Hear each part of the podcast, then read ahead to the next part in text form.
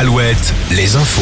Et on démarre avec un premier point sur l'actu près de chez vous avec la rédaction d'Alouette. Bonjour. Bonjour Julie, bonjour à tous. Il n'y aura pas de référendum sur la réforme des retraites. La seconde demande de référendum d'initiative partagée a été rejetée par le Conseil constitutionnel hier soir.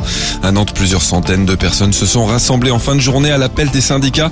Quelques poubelles ont été brûlées et une personne a été interpellée.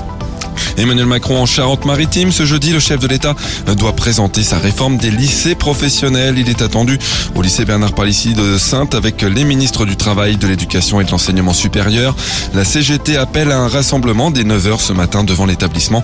Certains enseignants pourraient se mettre en grève et boycotter la table ronde programmée avec Pop Ndiaye.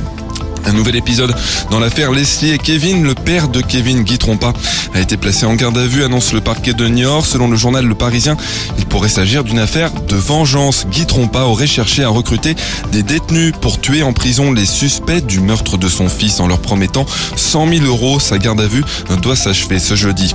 La SNCF ouvre ce matin la vente de billets de train pour la période allant de la rentrée aux vacances de la Toussaint. Les TGV et les intercités du 4 septembre au 8 novembre exactement.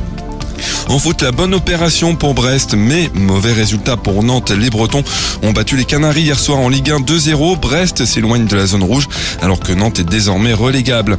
En basket, Cholet s'est lourdement incliné de 29 points hier soir sur le parquet de l'Asvel. Il n'a pas encore validé sa qualification pour les playoffs de l'élite. En Ligue féminine, Landerneau enchaîne une deuxième victoire en d'Inde contre Saint-Amand. Enfin, en handball, son Rennes reçoit Montpellier ce soir pour le début de la 26e journée de Star League. La météo, un peu d'instabilité sur la Bretagne avec des averses parfois orageuses ce matin. Elle concerne aussi les pays de la Loire et on en retrouvera quelques-unes en fin de journée sur le Limousin. Sinon, ce sera toujours du soleil. Les maxi baissent un peu, 16 à 22 au nord de la Loire, 19 à 25 plus au sud. Je vous retrouve à 5h30 à tout à l'heure.